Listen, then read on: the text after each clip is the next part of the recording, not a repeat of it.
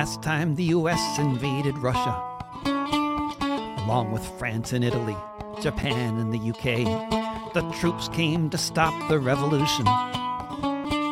Whatever else the lying textbooks say, if they even mention this invasion, usually it will not qualify as a footnote in the story of this nation, in which tens of millions have died since the last time the U S invaded Russia, when it was invaded once again by more armies come to stamp out Bolshevism, whose ranks were filled with German-speaking men sent to fight and die for their Führer on a mission to kill all the Russian Reds, brainwashed by the lying propaganda that for years had been stuffed inside their heads.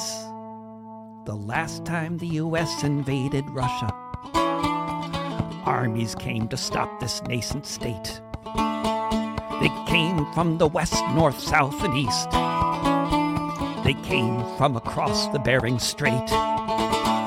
They came with tidings from the White House, from the men of industry, of course. Hundreds of thousands of soldiers made up this sprawling global military force. The last time the U S invaded Russia, it was an existential threat when the armies came across the ocean.